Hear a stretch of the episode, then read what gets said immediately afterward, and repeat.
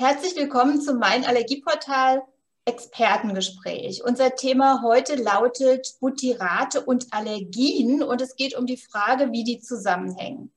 Unser Experte ist der Herr Professor Renz, Direktor des Instituts für Laboratoriumsmedizin und Pathobiochemie sowie molekulare Diagnostik am Universitätsklinikum Gießen und Marburg.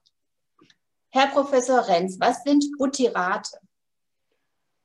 Butyrate sind ganz, ganz kleine, kurze Fettsäuren, die wir auch als äh, kurzkettige, ungesättigte Fettsäuren kennen.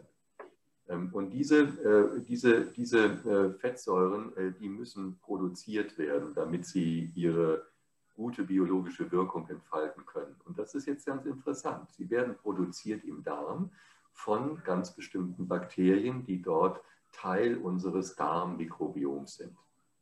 Und diese Bakterien produzieren diese kurzkettigen Fettsäuren interessanterweise aus den Ballaststoffen. Wir kennen ja schon lange, über viele, viele Jahre hinweg, die Empfehlung, eine ballaststoffreiche Ernährung zu uns zu nehmen. Viele, viele Jahre wusste man gar nicht, ähm, was eigentlich die Mechanismen sind, warum diese ballaststoffreiche Ernährung uns vor so vielen Krankheiten schützt, zum Beispiel äh, beim Darmkrebs, aber mhm. auch bei äh, chronisch entzündlichen Erkrankungen oder auch bei Allergien.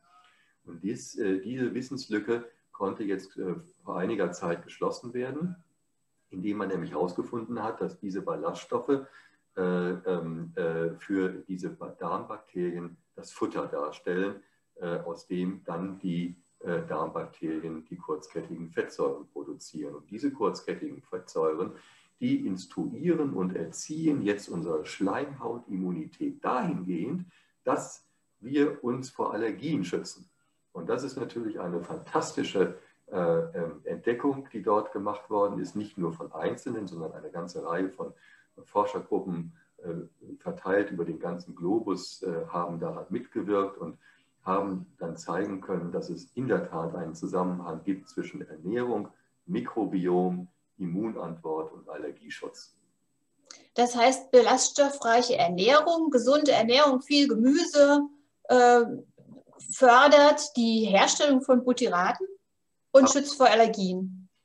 Absolut, absolut. Das ist ein ganz, ganz wichtiger Beitrag. Natürlich ist das nicht der einzige Effekt der gemüsereichen oder der mediterranen Kost, der mediterranen Ernährung, äh, aber äh, das ist ein wichtiger, ein wichtiger Baustein der Erklärung, warum diese ballaststoffreiche mediterrane Ernährung ähm, so äh, wichtig ist. Ein Erklärungsbaustein geht eben über die Ballaststoffe und die kurzkettigen Fettsäuren. Wie könnte man denn jetzt die Butyrate einsetzen, um Allergien zu verhindern oder äh, zumindest zu therapieren? Ja, wenn das mal so einfach wäre. Also kurzkettige Fettsäuren schmecken schrecklich. Und wenn Sie ein Säugling oder Kleinkind äh, mal kurzkettige Fettsäuren äh, zum äh, Essen geben, dann ähm, kriegen Sie eine entsprechende Antwort präsentiert.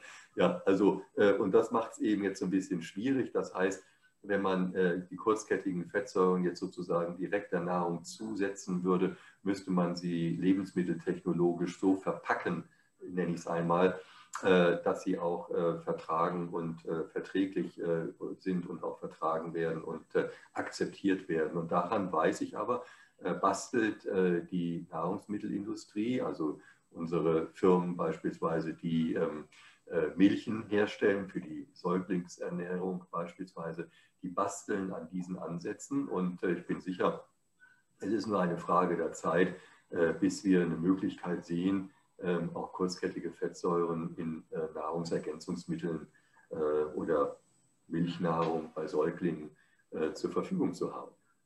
Würden denn diese Milchen dann eingesetzt bei Risikokindern oder äh, allgemein? Weil man weiß ja nicht, welche positiven Eigenschaften vielleicht noch verbunden sein könnten damit.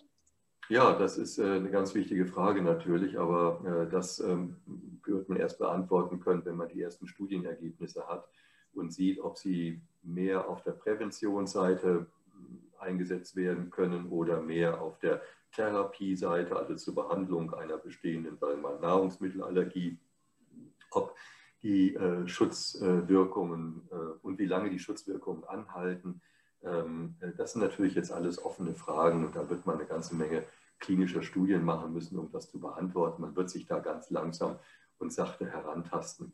Vorstellbar wäre auch, ähm, nicht die kurzkettigen Fettsäuren zu verabreichen, sondern die Stufe davor, nämlich die Bakterien als Probiotika ähm, zu geben, äh, die in der Lage sind, die kurzkettigen, äh, kurzkettigen Fettsäuren zu produzieren. Also sozusagen die Fabrik für die kurzkettigen Fettsäuren ähm, einzusetzen ähm, in solchen, in solchen ähm, Ergänzungsmitteln, zum Beispiel in Symbiotika, Probiotika äh, oder anderen Kombinationen. Dann also, aber inklusive ja. Futter. Ja, ja, das müsste dann inklusive Futter sein. Ja. Ohne, also wenn, wenn derjenige keine Ballaststoffe zu sich nimmt, dann wird es auch nichts mit den kurzkettigen Fettsäuren. Ja, die ganze Fresskette muss abgebildet werden. Ja, das hört sich sehr spannend an. Ganz herzlichen Dank für die Informationen und ähm, alles Gute wünsche ich Ihnen. Ja, das wünsche ich Ihnen auch und bleiben Sie gesund.